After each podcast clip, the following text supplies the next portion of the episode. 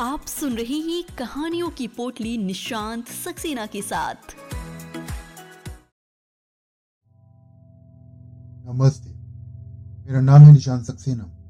मैं सुनाता हूँ कहानियाँ। आशा करता हूँ कि आप सब बहुत मज़े में होंगे। आपका दिन बेहद अच्छा बीता होगा। आपने जो भी चाहा होगा, वो आपको ज़रूर मिला होगा। पॉडकास्ट का मुख्य उद्देश्य आपको कहानी के माध्यम से एक अच्छी नींद देना है। जैसे बचपन में दादी हमें अच्छी अच्छी कहानियाँ सुना के एक अच्छी नींद देती थी।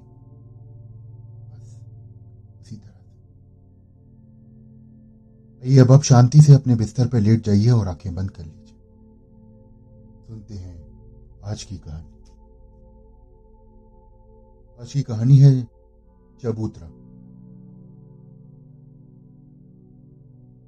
आधी रात थी। आधी रात का समय हो गया है। चांदनी छिटकी हुई नशीली और ठंडी हवा धीरे धीरे चल रही है। उस शहर में वो मोहल्ला सो रहा है और उस मोहल्ले के एक छोर में छोटा सा सुंदर घर है। उस घर की छत पर चमेली फैली हुई है। उस पर खिले हुए फूलों के गुच्छे हैं। चमेली के फूल मानो जैसे हंस रहे हैं। वो हँसी चांदनी की तरह सफ़ेद ही नहीं, सुगंधित भी है। उस घर के बाहर सड़क से सटकर एक चबूतरा है।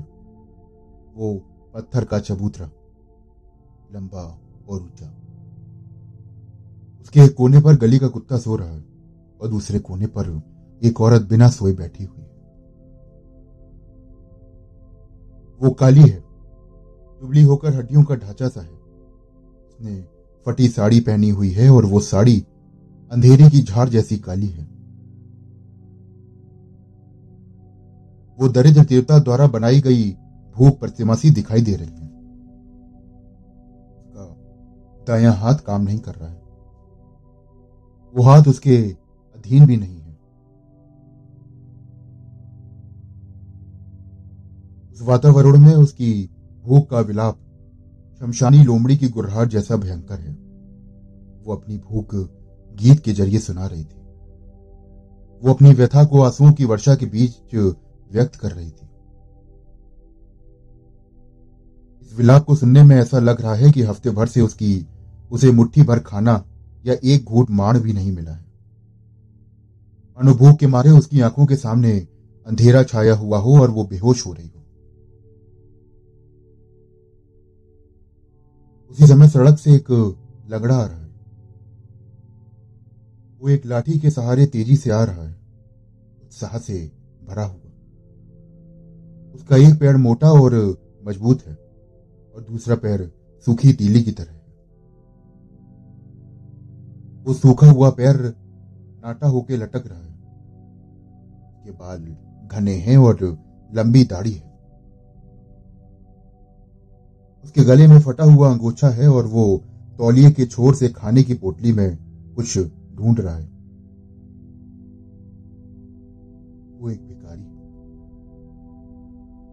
तेज़ी से आने वाले उस लंगड़े ने रोने वाली औरत को देखा और कुछ मिनटों के लिए मौन खड़ा रहा। उसने उस औरत को नहीं इधर उधर भी गौर से देखा कि वो क्यों रो रही है। और उसने एक मिनट में जान लिया। वो उस चबूतरे पर बैठ गया। चांदनी की रोशनी में उस खाने की टोक, टोकरी और गठरी को खोला ताकि औरत उसे देख ले। रोने से कोई खाना देगा क्या? खा लो। कहते हुए उसने थोड़ा खाना उसे देकर उसकी ओर घूर कर देखा। उसकी आँखों में अंधेरा छाने लगा। पाँव लड़खड़ाने लगे और हाथ कांपने लगे। उसने उस आदमी की नज़रों को पहचान लिया। फिर भी उसके खाओ कहने पर खाने लगी। उसने कुछ देर बाद फिर से पूछा, तुम्हारा मर्द कहाँ है? वो मर गया। अग्रहारम के जमींदार के पास साझेदार के रूप में रहता था। वो भिड़ने के लिए तलवार बंधे हुए मुर्गे जैसा था। जमींदारों की लड़ाई में सर फटने से मर गया। वो सिसक सिसक कर रोने लगी। उस आदमी ने बड़े व्यंग्यात्मक तरीके से बोला, वो नलायक आदमी होगा। जमींदारों की लड़ाई के बीच में वो गया ही क्यों था? या फिर उस दिन तूने उसकी खोपड़ी पकड़ ली होगी?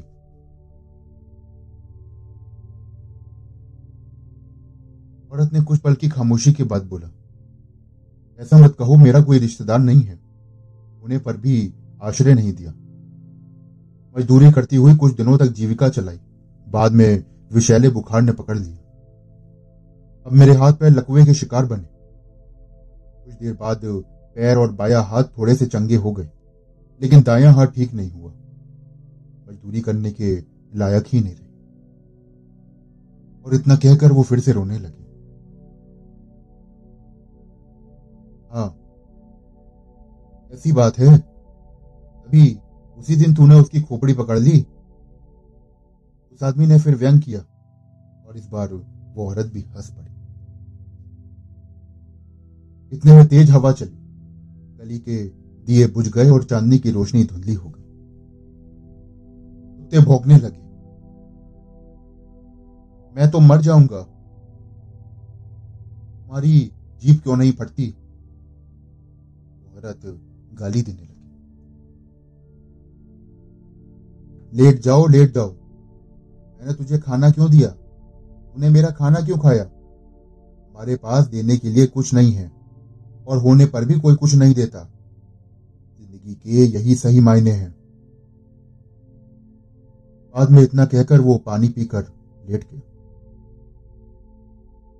जीवन की आवश्यकता ने उन दोनों को उस रात में इस तरह मिलाया। दिन से वे दोनों साथ साथ जी रहे। वो घूम घूम कर भीख मांग कर खाना ला रहा है। दोनों बांट कर खाते और साथ रहते हैं। सहारा देने के कारण उसके प्रति अब वो कृतज्ञ बनकर रह रही है। उसके घृणास्पद जीवन में वो औरत उसके लिए एक सांत्वना है। बस ऐसा सोचकर वो खुशी से रह रहा है। वो अब बिना डर के सो रही है। पहले इस चबूतरे पे वो डर से रात रात भर सो नहीं पाती थी। कभी कभी तो वो नींद में रहती और कोई ना कोई आकर उसे चिकोटी काट कर भाग जाता। लेकिन अब उसे वो डर नहीं।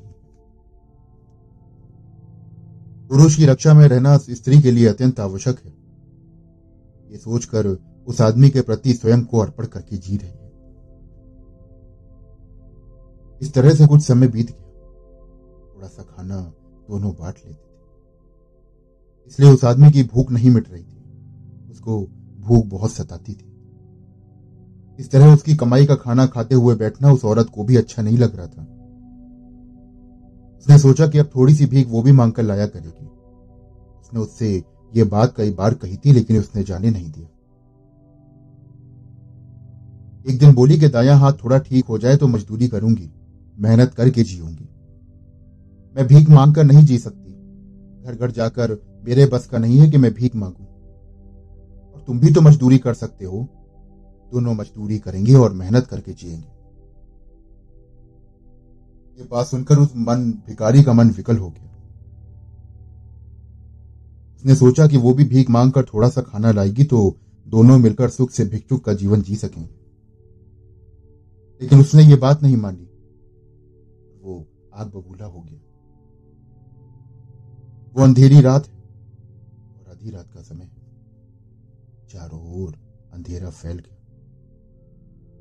उस आदमी के रहने के कारण वो औरत बेफिक्र होकर गहरी नींद में सो रही है।